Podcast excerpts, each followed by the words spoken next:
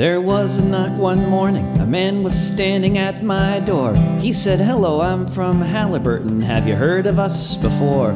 We'd like to lease your backyard to drill for natural gas. It's called hydraulic fracturing, and it is the very pass for a clean energy future above the Marcellus stone. Plus, we'll give you lots of money and a new mobile phone. I said, You are a corporate crook. I don't believe the things you tell, and you can drive right off my property and then go straight to hell. No fracking way.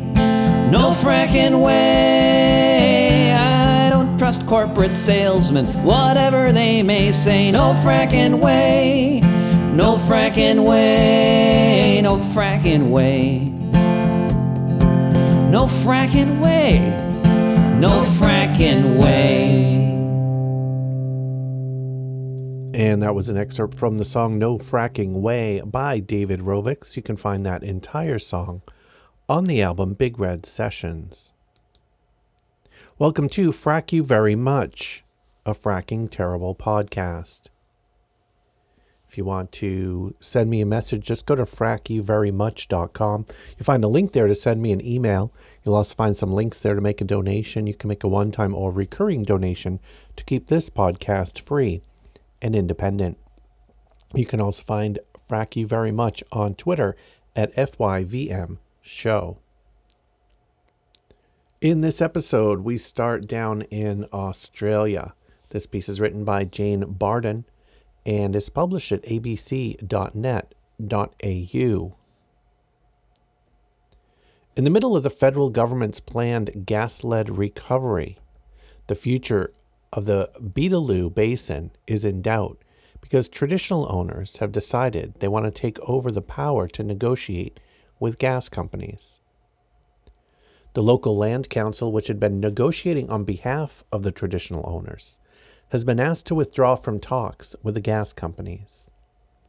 The Beetaloo Basin is an enormous shale gas resource 400 kilometers south of Darwin, which this month was named as one of five, quote, strategic gas basins that the federal government wants to help fund the development of. Native title holder Samuel Sandy has watched with growing concern as fracking companies gear up to start this massive new shale gas industry on his land. Quote, if fracking does come in, including the 500 wells that they're talking about, it's going to destroy the very life of this land, the land that my ancestors used to walk for 40,000 years, he told ABC's PM program. He is even more worried that both the Northern Territory and federal governments are staking a large part of their post COVID 19 economic recovery plans on the proposed gas field.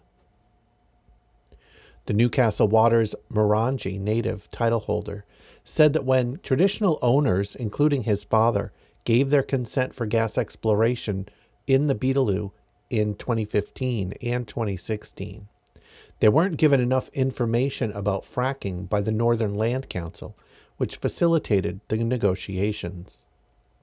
Quote, there was an agreement, but there was bad communication. They could have explained more to the native title holders. He said his native title group and transition, traditional owners from eight other areas covering most of the Beetaloo Basin have decided to take the power to negotiate about whether a major fracking industry starts away from the Land Council. They held a meeting of all of their groups at the Daly Waters in the heart of Beetaloo at the weekend. The native title holders have established their own negotiating body, known as a Prescribed Body Corporate PBC. The Nurrdalinji Native Title Aboriginal Corporation. Mr. Sandy said through the new body, they will try to stop gas being developed in the Beetaloo, and if they can't do that, they will try to gain stronger guarantees of environmental protection for their land from gas companies, including Origin Energy. With this, PBC will try to have an agreement with them, try to tell them not to do this, not to do that, not to touch sacred sites, he said. Native title holder Janie Dixon said she decided she wanted to be represented by the new body because she felt the Land Council had not given her family enough information about the scale of the gas developments proposed. Quote, they never gave us good advice about what it's for and what it's going to do, she said. We are standing strong not to have this fracking because we don't like fracking. Northern Land Council Chief Executive Marion Scrymgour rejected accusations the Land Council failed to get properly informed consent from Beetaloo Basin native title holders. Quote, I'm confident that everything the Northern Land Council has done has been above board and that we have consulted with everyone appropriately, and particularly to what is proposed in the Beetaloo Basin, she said. She would not be drawn on whether the Land Council would attempt to challenge the new body's application to be recognized as the new representative of the native title holders in the federal court. Quote, any claims that go into the federal court from third parties, the Northern Land Council can't comment on that until such time that it happens. So we'll just have to wait and see what's going to happen, she said. Kirsty Howey, a specialist in native title who has worked as a land council lawyer, says establishing the new negotiating body is the first step Beetaloo native title holders will have to take in order to take negotiating control from the land council. They will also have to convince the federal courts that they are the key indigenous decision makers for their areas. Quote, the new PBC will have to establish that the appropriate people have been part of consultations. Those people need to have authority under Aboriginal tradition to make the decision effectively, she said. Native title laws don't give traditional owners the legal right to veto gas developments. But Ms. Howey, who is completing a PhD on native title negotiations with resources companies, said Northern Territory government approval processes require that native title holders are properly consulted before development applications are granted. It is very important for the gas companies, for their social license to operate, that they have functioning, supported native title agreements with traditional owners. It's a core part of the author- authorization of any project, she said. She said even if the native title holders fail to block gas production on their land, they will have the right to negotiate for fair compensation and environmental guarantees. Those benefits can include royalties, the establishment of a trust to manage social and community benefits, extensive sacred site protection, establishment of indigenous businesses, as well as environmental protections above and beyond those that are part of the Northern Territory law as it currently exists. Origin Energy, which holds the gas exploration permits over most of the area the nine native title holder groups have rights to, said the company, quote, is not aware and has not been advised of any change to the Northern Land Council being the default PBC. There are many ways traditional owners can engage with Origin and seek information about our exploration project. The company has also consistently said it will use the most advanced engineering techniques to make sure its fracking does not cause any environmental damage in the Beetaloo Basin. One of those environmental damaging uh, conditions induced by fracking is earthquakes We've talked about those a number of times on previous episodes and in reading the compendium. Uh, here is a story from the Seismological Society of America, published at phys.org. Unusually shallow earthquake ruptures in Chinese fracking field. An unusually shallow earthquake triggered by hydraulic fracturing in a Chinese shale gas field could change how experts view the risks of fracking for faults that lie very near the Earth's surface. In the journal Seismological Research Letters, Hongfeng Yang of the Chinese University of Hong Kong and colleagues suggest that the magnitude 4.9 earthquake that struck Rongxian County, Sichuan, China, on 25 February 2019 took place along a fault about one kilometer deep. The earthquake, along with two foreshocks with magnitudes larger than 4, appear to be related to activity at a nearby hydraulic fracturing wells. Although earthquakes induced by human activity such as fracking are typically more shallow than natural earthquakes, it is rare for any earthquake of this size to take place at such a shallow depth. Quote, Earthquakes with much smaller magnitudes, for example magnitude 2, have been reported at such shallow depths. They are understood by having small scale fractures in such depths that can slip fast, said Yang. However, the dimensions of earthquakes are scale dependent. Magnitude 4 is way bigger than magnitude 2 in terms of rupture length and width, and thus needs a sizable fault as the host.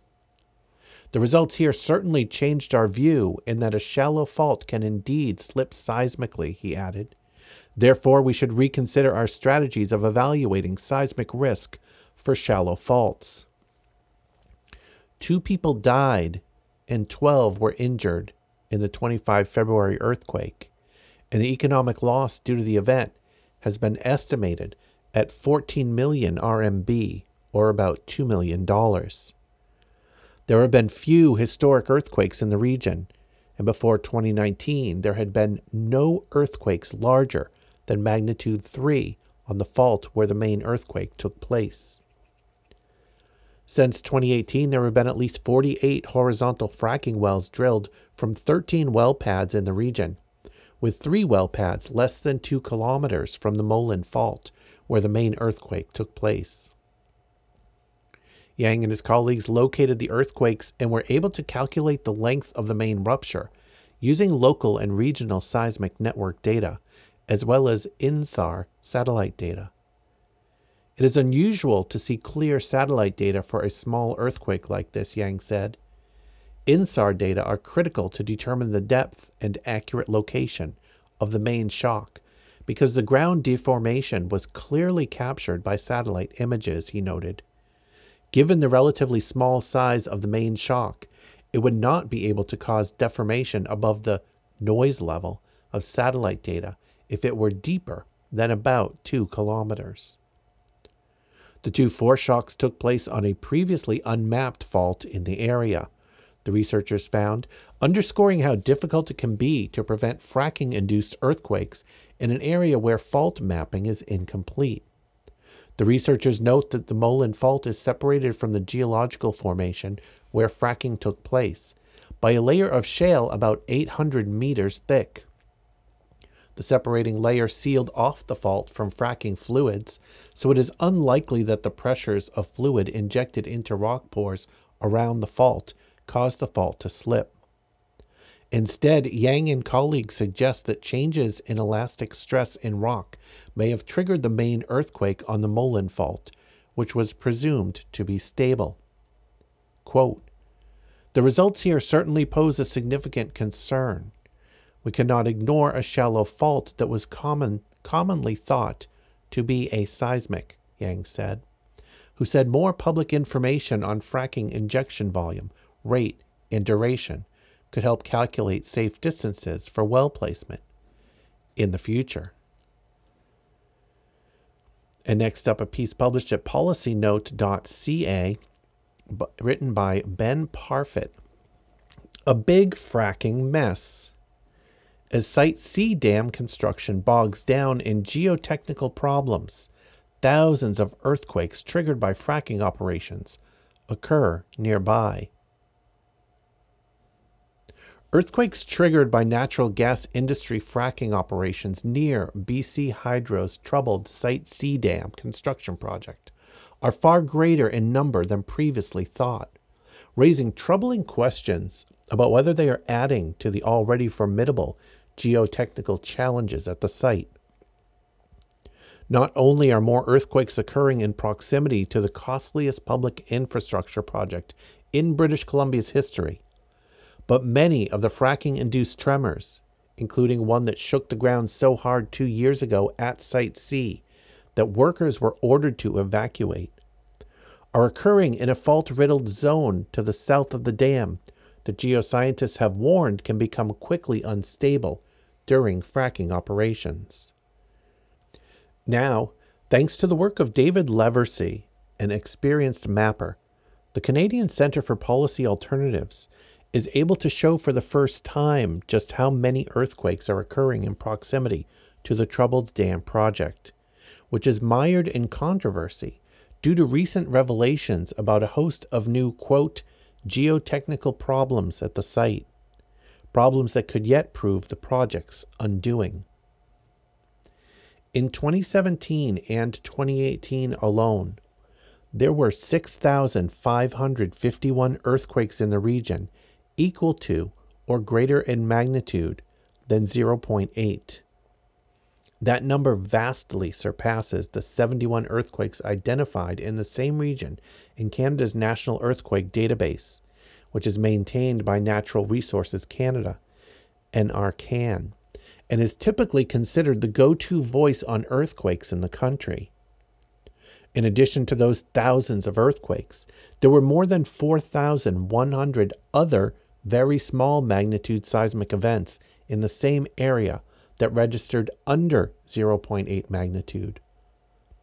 Almost all of the earthquakes occurred in the geologically sensitive zone where Site C is located and where fracking companies have been extremely active.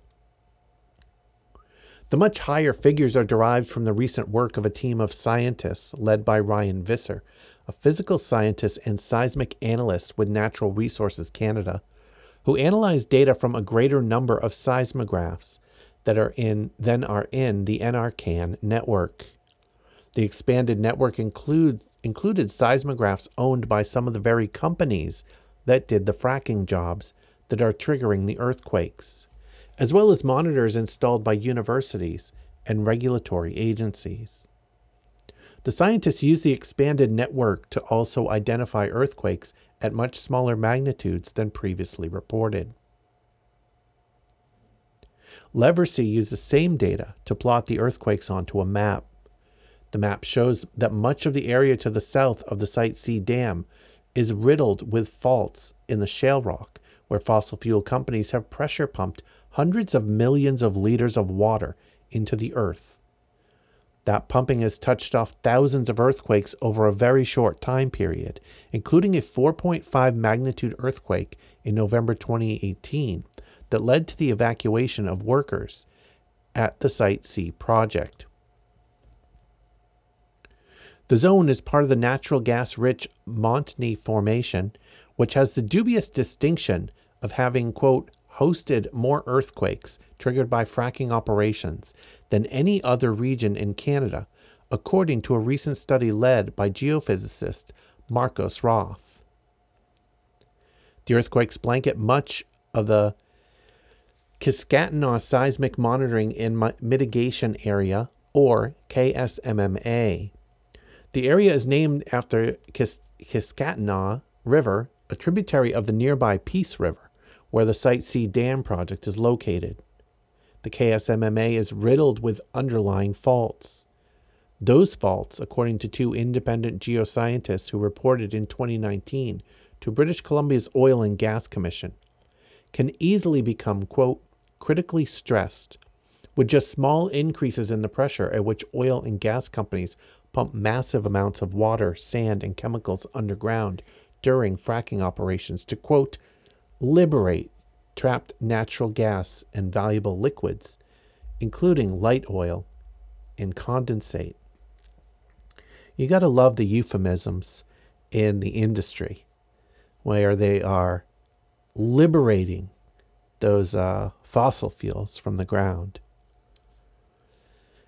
It was one of those pumping operations at a natural gas well site 20 kilometers south of the Site C project that touched off the November 2018 earthquake.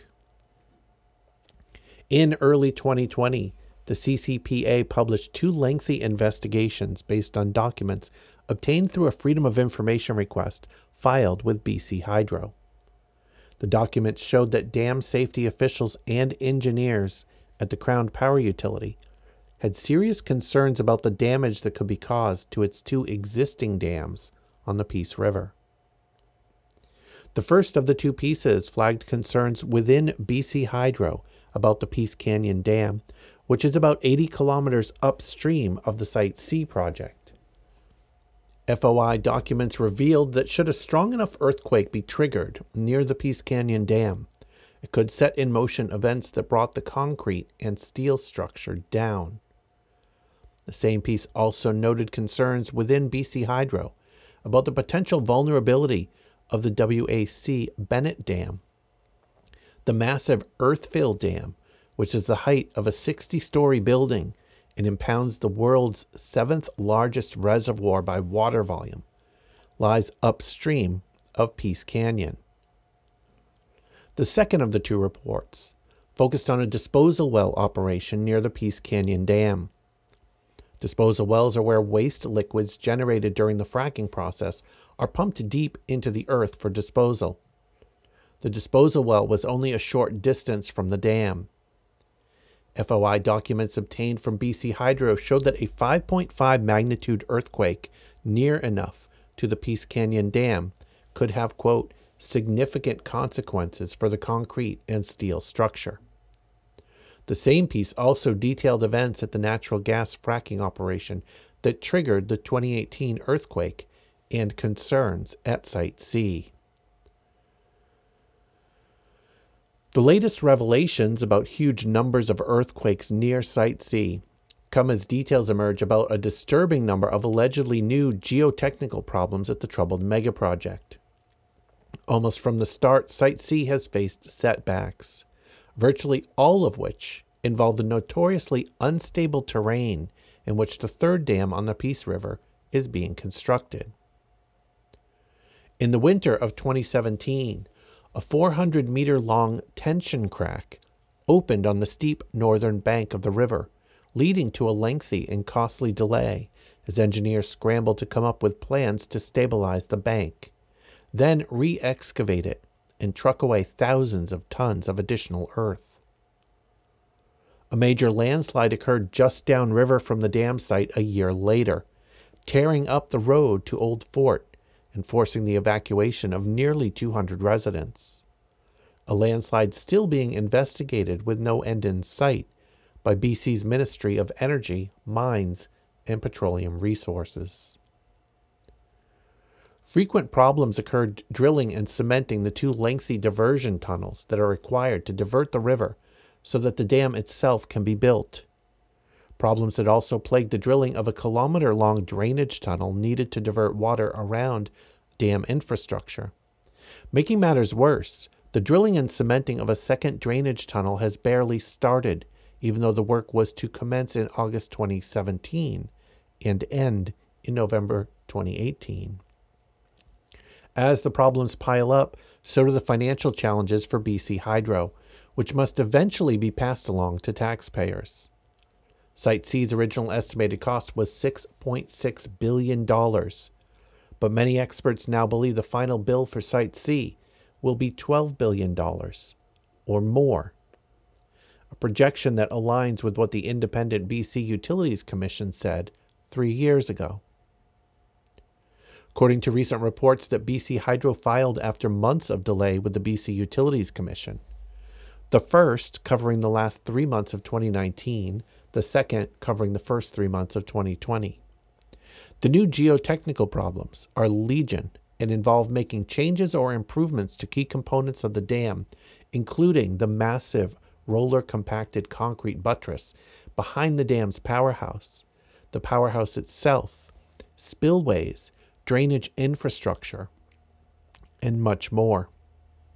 Quote, Hydro doesn't even try to guess at a cost, except to predict it will be, quote, much higher than initially expected. Veteran Vancouver Sun political affairs columnist Vaughn Palmer wrote of the most recent revelations. All of which makes the troubling number of earthquakes induced by fracking operations not far from Site C of such concern. Scientific study after scientific study has shown that the oil and gas industry, fracking, and disposal well operations trigger earthquakes. Like northeast British Columbia, the state of Oklahoma was not known for having many earthquakes until the fracking industry arrived. But in 2011, one of the largest earthquakes to be associated with fossil fuel industry activities anywhere was triggered at a disposal well site in the state. The quake shook the ground in 17 U.S. states, buckled a highway in three places, damaged homes, and injured two people. Scientists who studied the event later concluded that the cumulative effect of 18 years of continuous pumping deep into the earth at the well site had set the stage for the strong quake. To date, the earthquakes in BC triggered by fracking operations have yet to reach that magnitude. But there is nothing to prevent such an event from happening. And the big question is what that might mean for geotechnically problematic projects, such as Site C. The information on earthquakes in proximity to the dam is derived from data in two recent scientific studies. The two studies were both prompted by concerns that fracking is playing an increasingly important role in triggering earthquakes. That such induced earthquakes are on the rise, and that information from many seismographs is not being collected in one place to provide a more comprehensive picture of what exactly is going on. What both studies do is combine information from the National Earthquake Database maintained by NRCan and other seismographic networks. The first of the two studies to draw on information from a vastly expanded seismographic network looked at earthquakes in northeast BC and western Alberta between 2014 and 2016.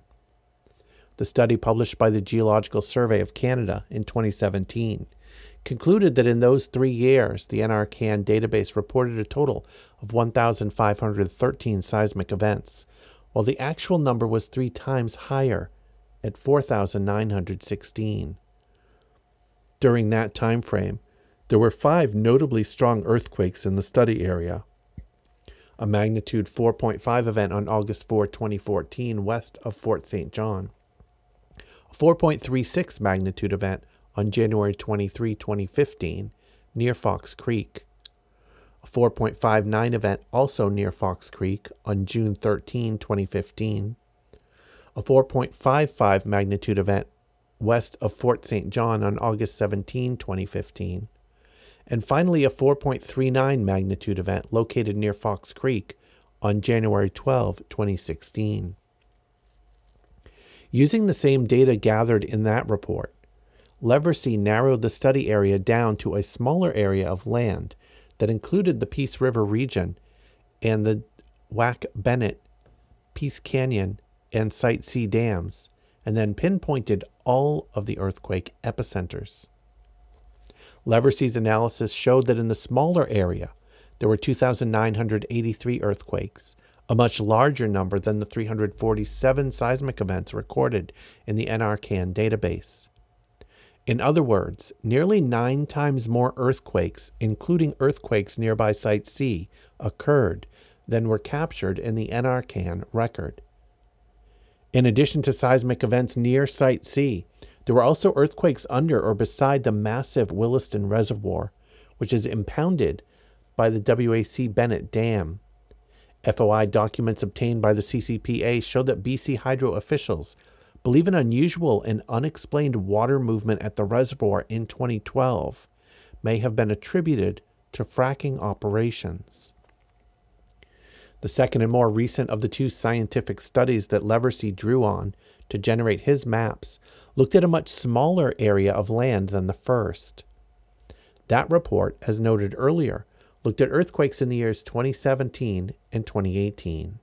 In total, that report detected 10,692 earthquakes in the study area, a dramatically higher number than those identified in the first report, even though the study area was smaller. The authors of the more recent study noted that while there had been an overall decline in drilling and fracking operations in Western Canada during that time, drilling and fracking remained intense in the Dawson Creek and Fort St. John areas because of the high percentage of valuable gas liquids, including condensate, found in the region's underlying shale rock. As a result of that ongoing drilling and fracking, Many earthquakes occurred in the highly sensitive and geologically unstable Kiskatinaw zone near the Site C Dam. A significant question for which there may be no readily available answer is just what the longer term implications of those thousands of small earthquakes occurring over relatively short periods of time in a confined, highly sensitive area may mean. Could increasing numbers of smaller earthquakes be setting a stage for bigger earthquakes later on? And how could those earthquakes one day, how big could those earthquakes one day be? In February 2019, an independent panel of three scientists issued a report on fracking to the BC government. The report noted several troubling unknowns, including just how strong an earthquake could one day be triggered by fracking.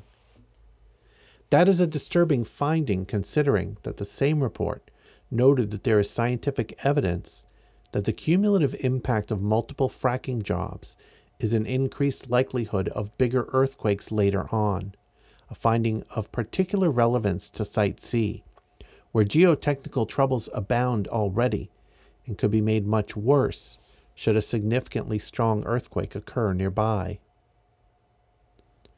While market downturns in the global COVID 19 pandemic have wreaked havoc upon many sectors of the, the economy, including the fossil fuel sector, the other troubling news for BC Hydro at all three of its Peace River dams is that if and when the LNG Canada liquefied natural gas plant and connecting coastal GasLink pipeline are completed, much of the gas entering that pipeline will originate in the very region where large numbers of induced earthquakes are already occurring. Stephen Rigby, the former head of dam safety for BC Hydro, likened what lies ahead for the Peace River region to a quote carpet bombing campaign. It was not hyperbole. According to a recent report published by the CCPA and written by earth scientist David Hughes, who has worked for 32 years at the Geological Survey of Canada, natural gas production in BC, quote, is projected to grow by 87% over the 2019 to 2040 period. That translates to huge increases in fracking in a seismically fragile region where BC's biggest publicly funded infrastructure project is now mired in geotechnical problems that are, at the very least, could prove prohibitively expensive to fix, if they can be fixed at all. Call it one big fracking mess. Next up is a piece published at the telegraph.com. This is written by Don Thompson of Associated Press. California Governor Gavin Newsom moved Wednesday to end issuing new hydraulic fracturing permits by 2024, a delay criticized by many environmental groups but characterized as legally and politically realistic by another. Quote, he can suspend fracking now, but he is punting to the legislature, consumer watchdog advocate Lisa Tucker said. Kassie Siegel, director of the Center for Biological Diversity's Climate Law Institute, was equally critical, saying that the governor, quote, can't claim climate leadership while handing out permits to oil companies to drill and frack. Greenpeace USA's Caroline Henderson said Newsom's track record on fossil fuels has only gotten worse, while Food and Water Action California Director Alexandra Nagy said his announcement amounts to, quote, lofty words and predictions, but no meaningful action. The Democratic governor signed an executive order to stop sales of new gasoline powered passenger cars and trucks by 2035, while also announcing that he will ask the legislature next year to end new fracking permits by 2024. The environmental groups say he already has the legal authority to end fracking, which they say threatens water supplies and public health, while allowing for the continued use of fossil fuels that lead to global warming. The technique allows energy companies to extract oil and gas from shale rock deep underground by injecting high pressure mixtures of water, sand, or gravel and chemicals into rock. Siegel's nonprofit conservation organization on Monday notified Newsom that it intends to sue his administration to stop what it says is the illegal permitting of 1,500 oil and gas wells just this year without the proper environmental reviews. The group cited a ProPublica and Palm Springs Desert Sun investigation that found oil companies have reaped millions of dollars from selling the oil leaked from illegal spills, with little punishment from state regulators they say are far too cozy with the petroleum industry. California Independent Petroleum Association Chief Executive Officer Rock Zierman, meanwhile, said the move will put thousands of people out of work, increase energy costs, and boost the use of foreign oil. The industry, he said, could help Newsom's climate goals by removing carbon from the atmosphere, resulting in negative emissions. California Republican Party Chairwoman Jessica Millan Patterson also slammed the governor for endangering hundreds of thousands of high paying oil and gas industry jobs. Newsom defended his administration's regulation of the industry while insisting he can't end fracking permits unilaterally. Quote, We simply don't have that authority. That's why we need the legislature to approve it, he said. Newsom said less than 2% of the state's petroleum production comes from fracking, but he acknowledged that, quote, it also is symbolic and touted his phase out deadline as a bold and big step. He said other regulations are under review that could include the sort of oil drilling buffer zones that environmental groups said Newsom should immediately impose around homes and schools. Newsom's executive order requires state agencies to come up with a plan by July to transition away from fossil fuels, a timetable that consumer watchdogs Tucker called, quote, a half loaf at best. And Newsom contended that his administration has, quote, been very aggressive in terms of our enforcement when it comes to oil spills, including more aggressive oversight and new leadership at the California Geologic and Energy Management Division. But he ordered the regulators to strictly enforce cleanup rules for abandoned wells. Newsom also argued that encouraging zero emission vehicles to replace the internal combustion engine will create many new green jobs, promising, quote, to make sure that those are, that are impacted by this transition are included in the new economic opportunities. Sierra Club California director Kathryn Phillips said her organization is among those that believe the governor already has the authority to end fracking, but she acknowledged that Newsom's attorneys disagree.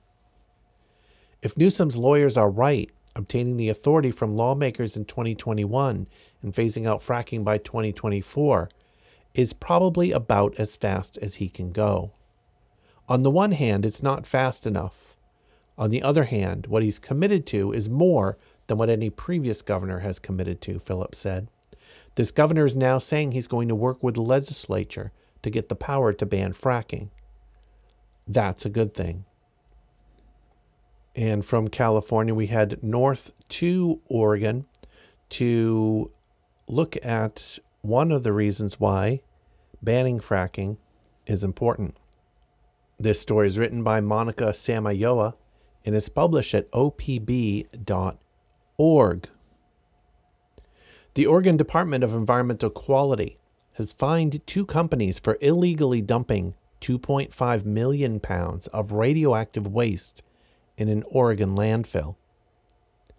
Chemical Waste Management, CWM, uh, and Oilfield Waste Logistics, OWL, have been fined a total of $368,656 in penalties for illegal dumping 2.5 million pounds of radioactive waste at CWM Arlington landfill over a period of three years.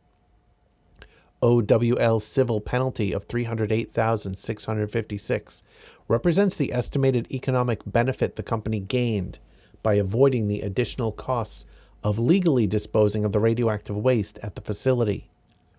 The $60,000 civil penalty assessed against CWM, a subsidiary of Waste Management Incorporated, is for the illegal disposal of radioactive waste and for failing to comply with the hazardous waste disposal permit that requires radiation screening.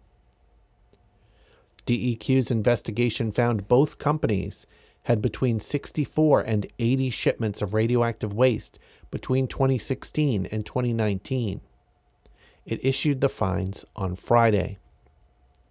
The Arlington facility is the only hazardous waste landfill in Oregon, and according to the Oregon Department of Energy, Oregon law prohibits the disposal of radioactive materials in the state.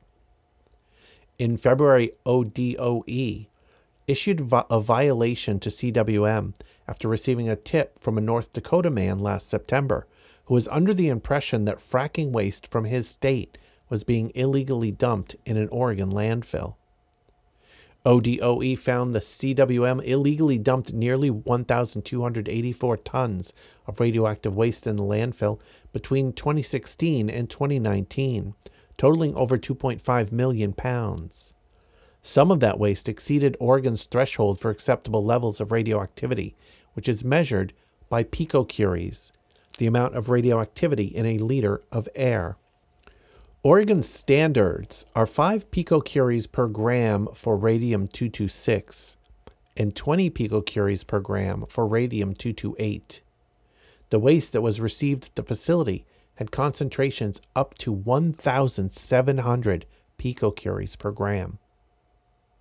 CWM spokesperson Jackie Lang said the company is committed to full compliance and has been working closely with both agencies.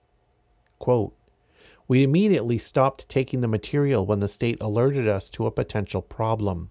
We initiated our own investigation and then strengthened our controls so it wouldn't happen again, Lang said.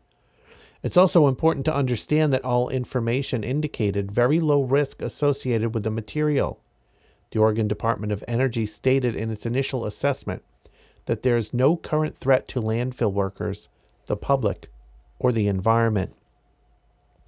Lang said an independent radiation and risk analysis expert has validated ODOE's early assessment that the material indicated very low risk.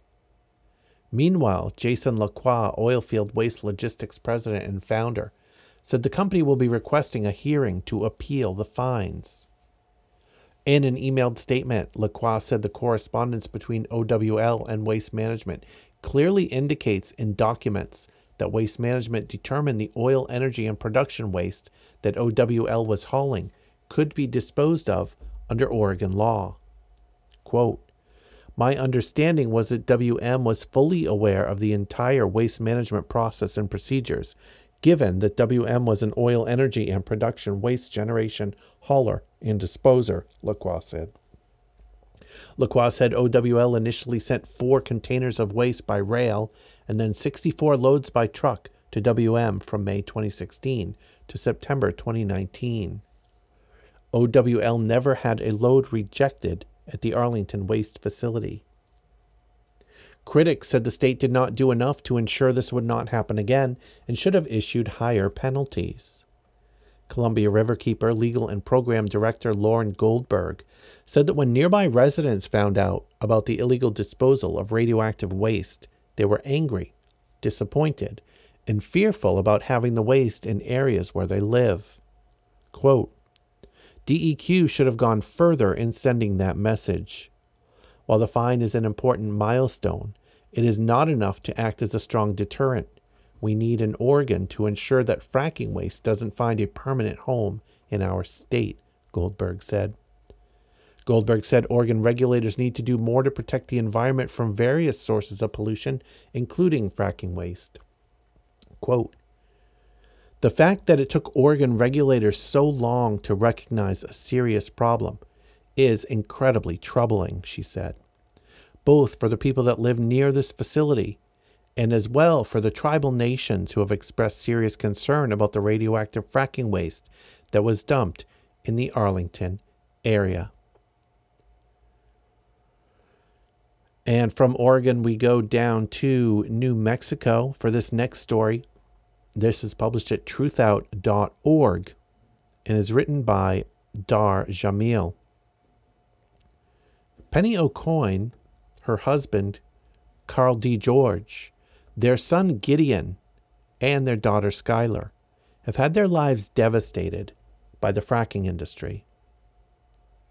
There was no oil and gas infrastructure where they lived when they moved to Carlsbad, New Mexico.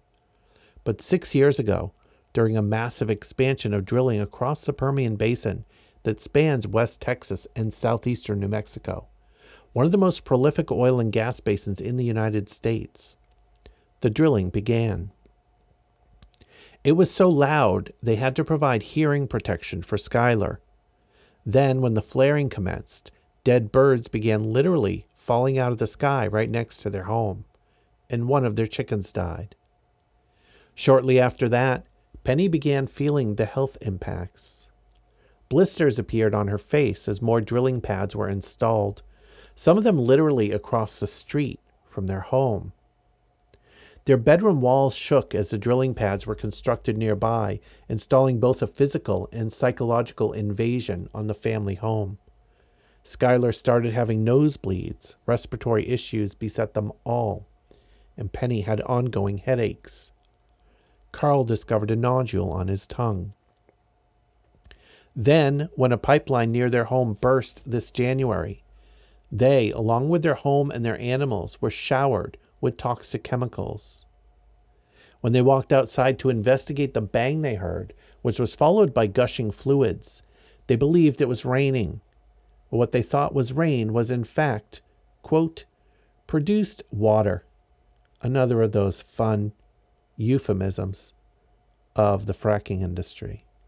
The byproduct of fracking, according to the American Geosciences Institute, this toxic byproduct is full of corrosive salts, oil residues, fracking chemicals, bacteria, and dissolved organic compounds. These proprietary chemical blends created by industry and protected under trade secret law are highly carcinogenic. Since then, the family's days are filled with doctor's appointments, and Carl, a veteran, regularly visits the VA in Albuquerque, hoping the nodule on his tongue doesn't turn into cancer. Any dream of their life returning to what it was before the oil and gas invasion is long gone, and now it is a matter of survival. They are just one family who are paying the price for a virtually unregulated drilling and fracking industry that has created one of the largest environmental disasters of modern times. A report by Physicians for Social Responsibility released in 2019 outlines in detail the dire health impacts caused by fracking. And if you listen to this podcast as you're doing now, if you're hearing my voice, that report is the compendium, which is the report that I am reading, the compendium of scientific, medical, and media findings demonstrating risks and harms of fracking unconventional gas and oil extraction. The sixth edition of the compendium is from June 2019 and is compiled by the concerned health professionals of New York and Physicians for Social Responsibility. The many public health effects that that report cites include these examples. In Pennsylvania, hospitalizations for pneumonia among the elderly are elevated in areas of fracking activity and one study found significantly elevated rates of bladder and thyroid cancers. In Colorado, children and young adults with leukemia were 4.3 times more likely to live in an area dense with oil and gas wells. Drilling and fracking operations in multiple states are variously correlated with increased rates of asthma, increased hospitalizations for pneumonia and kidney, bladder, and skin problems high blood pressure and signs of cardiovascular disease, elevated motor vehicle fatalities, symptoms of depression, ambulance runs, and emergency room visits. The Environmental Defense Fund recently released a Permian Basin wide study on the emissions of methane and other volatile organic compounds. The study found methane releases across the Permian at a rate three times that which was reported nationally by the Environmental Protection Agency.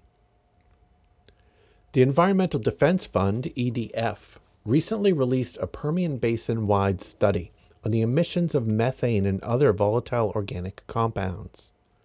The study found methane releases across the Permian at a rate three times that which was reported nationally by the Environmental Protection Agency. Furthermore, the EDF found a leak rate 15 times higher than the goal set by the Oil and Gas Climate Initiative, a group of 10 oil and gas CEOs representing one quarter of the industry's entire global production. The group committed to investing in projects that will accelerate commercial deployment of low carbon energy technologies. The amount of wasted gas alone could meet the energy needs of every home in Dallas and Houston combined. And the EDF estimates these methane emissions cost New Mexican taxpayers as much as $43 million in revenue annually.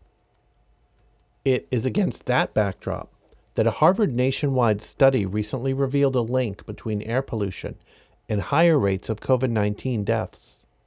Quote The results of this paper suggest that long term exposure to air pollution increases vulnerability to experiencing the most severe COVID 19 outcomes, the authors wrote. Direct assaults from air and environmental pollution, noise impacts, and chemical exposure for anyone living within 200 feet of oil and gas infrastructure are known to bring cancer, respiratory diseases, asthma, heart disease, and injury to small children, pregnant women, and fetuses. Now, in addition to these health threats, Penny Aucoin and her family are faced with the reality that they are more than twice as likely to contract COVID 19 compared to people not living among oil and gas drilling and fracking operations. Adding insult to injury, Williams Production and Exploration Energy Inc., WPX, based in Tulsa, Oklahoma, and the company responsible for the burst pipeline, offered to buy them a new chicken coop and water bowl and told them to keep the chickens off the ground for five days. That advice was contradicted by people from the Department of Health, the Eddy County Extension Office, and their vet, who all deemed their yard too dangerous for the animals. Aucoin moved the family's chickens and goat to the vet after the pipeline burst. Those officials and the vet herself all told Aucoin to have the chickens put down and not to eat the eggs. Quote, they also told us not to grow food on the land because it is contaminated, Aucoin told Truthout. While WPX paid for the boarding at the vet, quote, they only offered us an insulting amount of money for compensation for everything, Aucoin said. But that doesn't compensate us for the property damage, nor does it take into account our ongoing sickness or having to move and start all over. Now, because the land is contaminated, we can't grow food or eat from the animals, Aucoin said. But we are still here seven months later, and we are still in it. They didn't evacuate us or remediate the property. WPX does not have to release relevant health and toxicity information to the family about the contaminated water that rained down upon them because the makeup of this so called produced water is considered proprietary.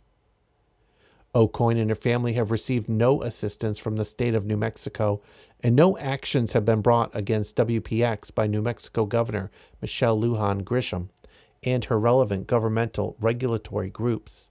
The Oil Conservation Division performed no independent investigation of the incident and closed the case against WPX without a warning, fine, civil or criminal penalty, or revocation of their permit to drill.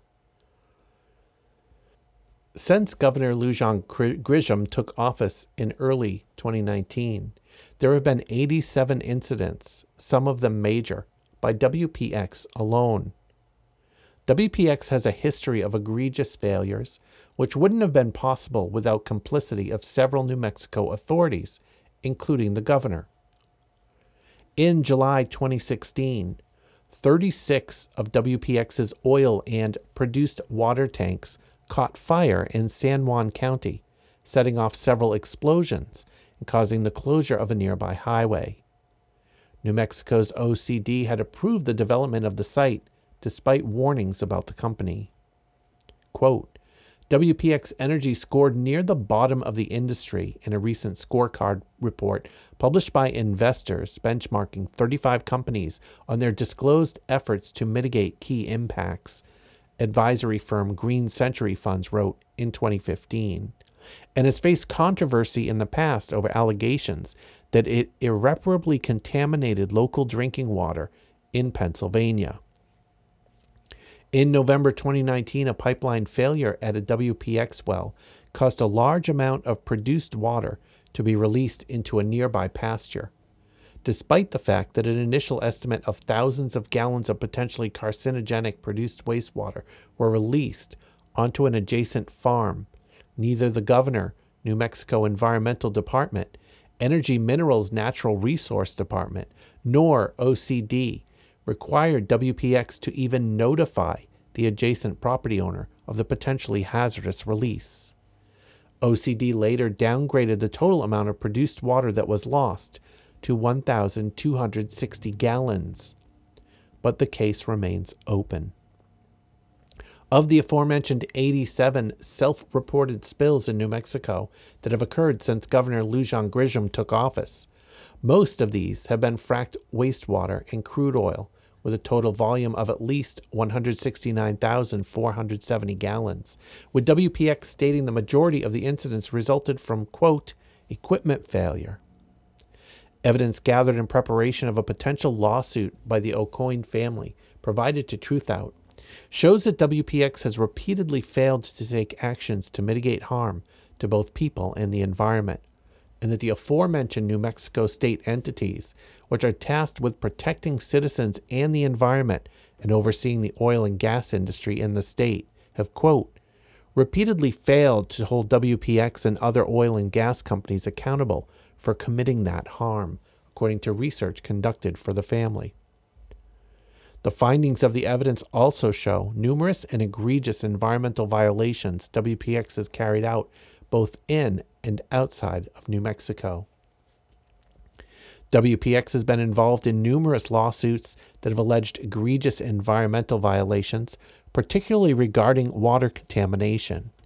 In one instance, on February 27, 2017, the Pennsylvania Department of Environmental Protection fined WPX Energy Appalachia $1.2 million for contaminating drinking water.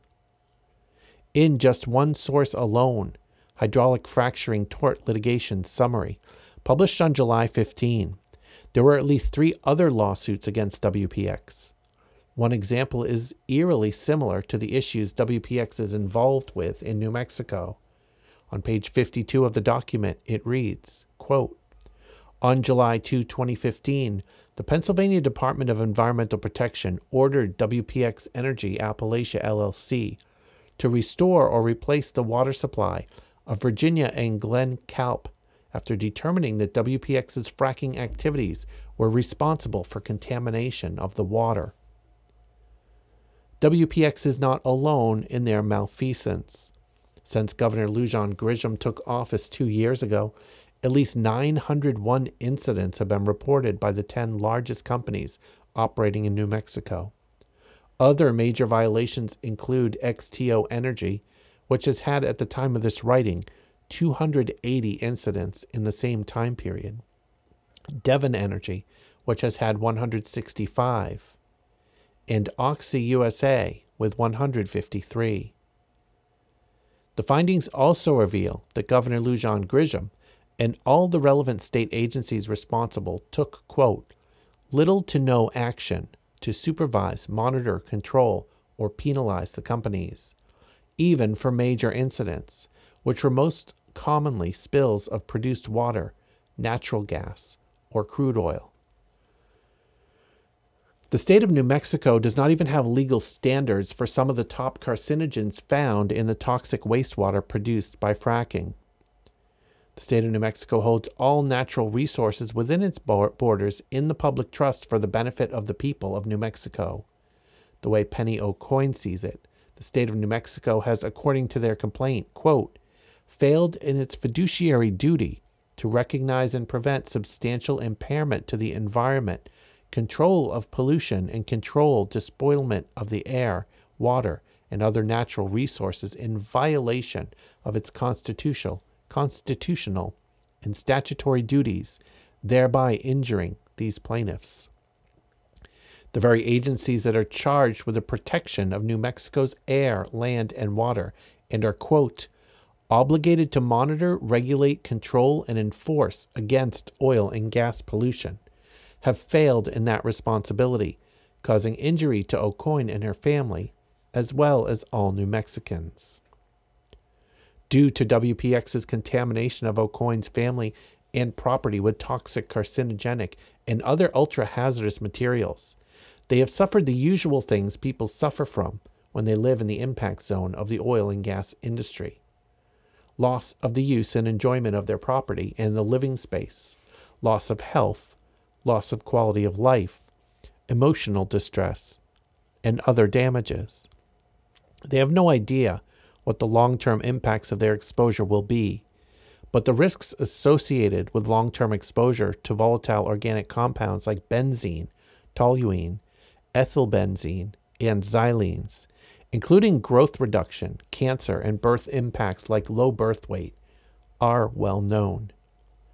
What makes Aucoin's potential lawsuit special is that it is challenging the entire fracking method of oil and gas extraction in New Mexico, as well as all of the state entities complicit with the oil and gas companies engaging in fracking. In the company's own words, WPX is, quote, focused on profitably exploiting, developing, and growing our oil positions in the Williston Basin in North Dakota and the Permian and San Juan basins. It includes ownership, operation, construction, drilling, hydraulic fracturing, production, and maintenance of certain natural gas wells. Aucoin's and her family's claims arise precisely out of these very activities.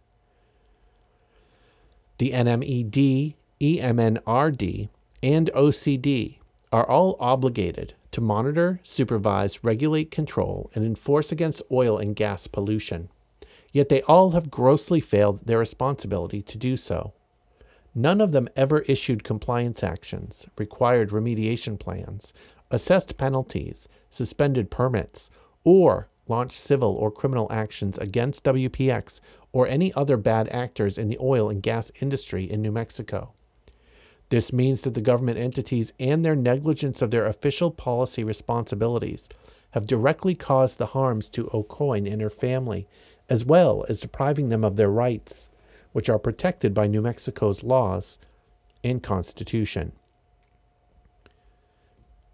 Additionally, although not authorized by written law, such practices of extreme leniency, reads the complaint, include failure to investigate, failure to execute effective measures of enforcement or penalize violations, meaning that there are no proper proceedings for redress by defendant governmental entities, are so permanent and well settled as to constitute a quote, custom or usage with the force of law that encourage a Wild West or anything goes environment that WPX and other oil and gas entities enjoy, which caused the injuries to the plaintiffs.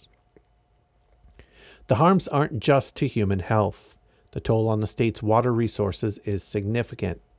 New Mexico is already facing extreme water scarcity, exacerbated alongside the climate crisis.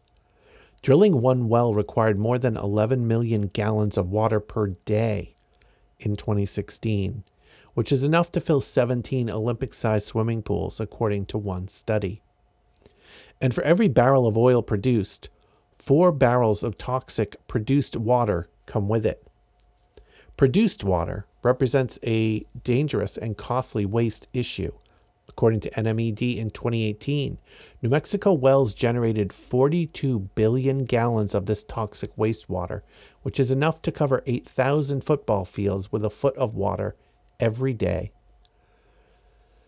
High levels of carcinogenic and radioactive fracking waste have already contaminated New Mexico's lands and waterways.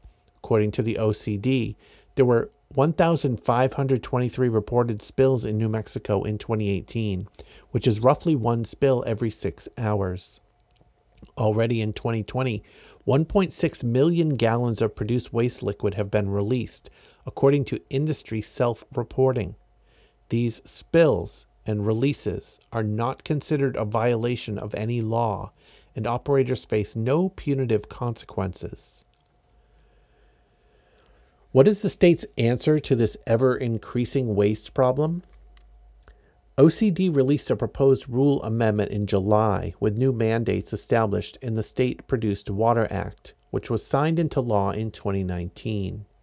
The law was hailed by New Mexico House Speaker Brian Egolf as one of the greatest environmental achievements in the state's history. But critics have raised concerns that the Produced Water Act and subsequent rulemaking could open the door for carcinogenic and radioactive fracking waste fluids to be, quote, repurposed in other sectors, such as road construction and management, and even irrigation. Whether that is the intention of the bill's sponsors is unclear. Speaker Egolf submitted written comments to the OCD according to research for the Aucoin family stating, quote, I urge you to take care in the crafting of these regulations to ensure that none of the rules and regulations adopted pursuant to House Bill 456 inadvertently allow or purport to permit any use, application, or discharge of produced water outside of oil and gas operations. The people of New Mexico will be best served by the adoption of stringent regulations of produced water that put public health and safety first and clearly state that any use of produced water outside of oil and gas operations is prohibited. However, a public records request revealed the OCD is working with industry on, quote, pilot projects for off field application before the state's consortium on produced water has completed a public safety review. Experts at the two day hearing also pointed out that restricting produced water's reuse to the oil field is a legal fiction. What constitutes the oil field? Penny, Carl, Gideon, and Skylar's home is technically outside of the well pad but that didn't protect them from the impacts of exposure. The Aucoin George family, like tens of thousands of others, live inside a checkerboard of oil and gas operations. When asked what WPX is doing to compensate or make whole the Aucoin George family for their ongoing health issues, and the fact that the family no longer feels safe living where they do because of the proximity to the oil and gas operations, WPX spokesperson Kelly Swan told Truthout, quote, It's difficult to ascertain the status of their health situation without undertaking extensive discovery process, which would include an examination of historical medical records. However, a member of the Aucoin family publicly testified in October 2019 about blisters, headaches, asthma, and nosebleeds. Those conditions obviously predate the rupture that occurred on our water line near their property in January 2020. Swan stated that since the accident, WPX has repaired the line and conducted safety and pressure tests, buried part of the line that was above ground, and shut the oil well that fed the line. He also said the soil testing and remediation was conducted and the results were reported to OCD. Quote, Data from this work confirms that any misting from the tear, tear in the line that may have impacted the family's property has been remediated and cleaned up to NMOCD standards, Swan said. On August 4, the NMOCD approved the completion of our remediation work. When asked what this company is doing to remedy what appears to be a history of accidents, spills, and contaminating water sources, Swan said, quote, in 2019, WPX had 366 spills while managing more than 188 million barrels of produced water and oil on our drilling and production sites in Texas, New Mexico, and North Dakota. That's enough liquid to fill about 12,000 Olympic sized swimming pools. Of that amount, we kept 99.988% of the water and oil where it was supposed to be in pipes, tanks, equipment, trucks, etc. In addition to state reporting requirements, we make this information publicly available in an ESG report on our website. He added that his company spends millions of dollars on prevention, maintenance, and training and research into the causes of spills, and that in 2019, WPX reduced the volume of its spills by 29% compared to 2018. As for what WPX is doing to compensate the Aucoin George family, Swan said, quote, WPX had someone on site to shut in the well and stop the release within 24 minutes of learning about the incident. We have remained engaged with the family ever since and will continue to address their claims. Meanwhile, Penny, Carl, and Skylar's nosebleeds, headaches, and rashes continue.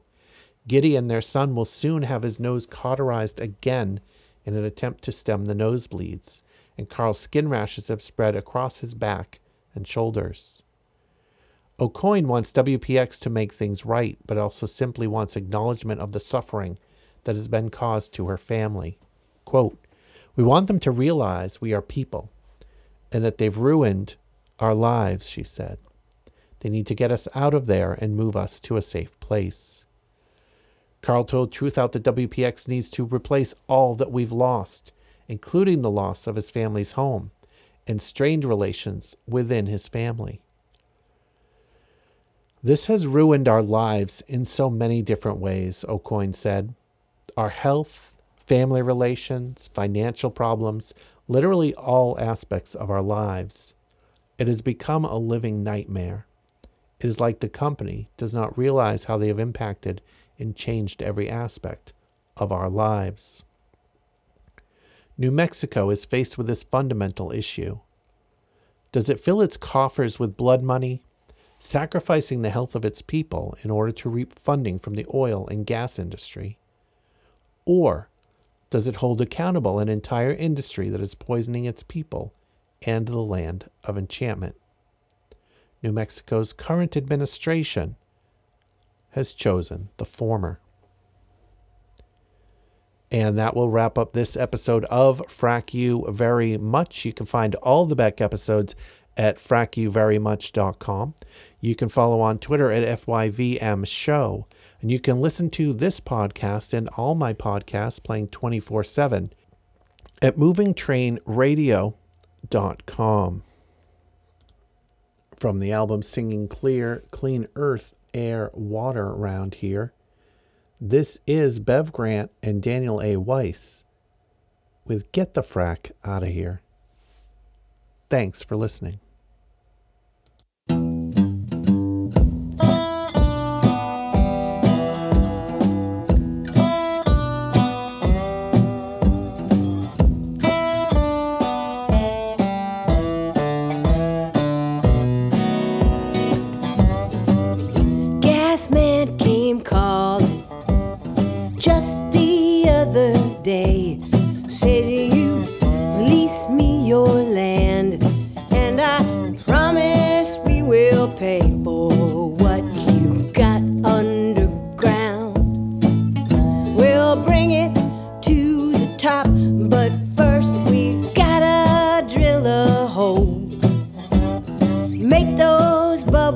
Say got a cocktail to say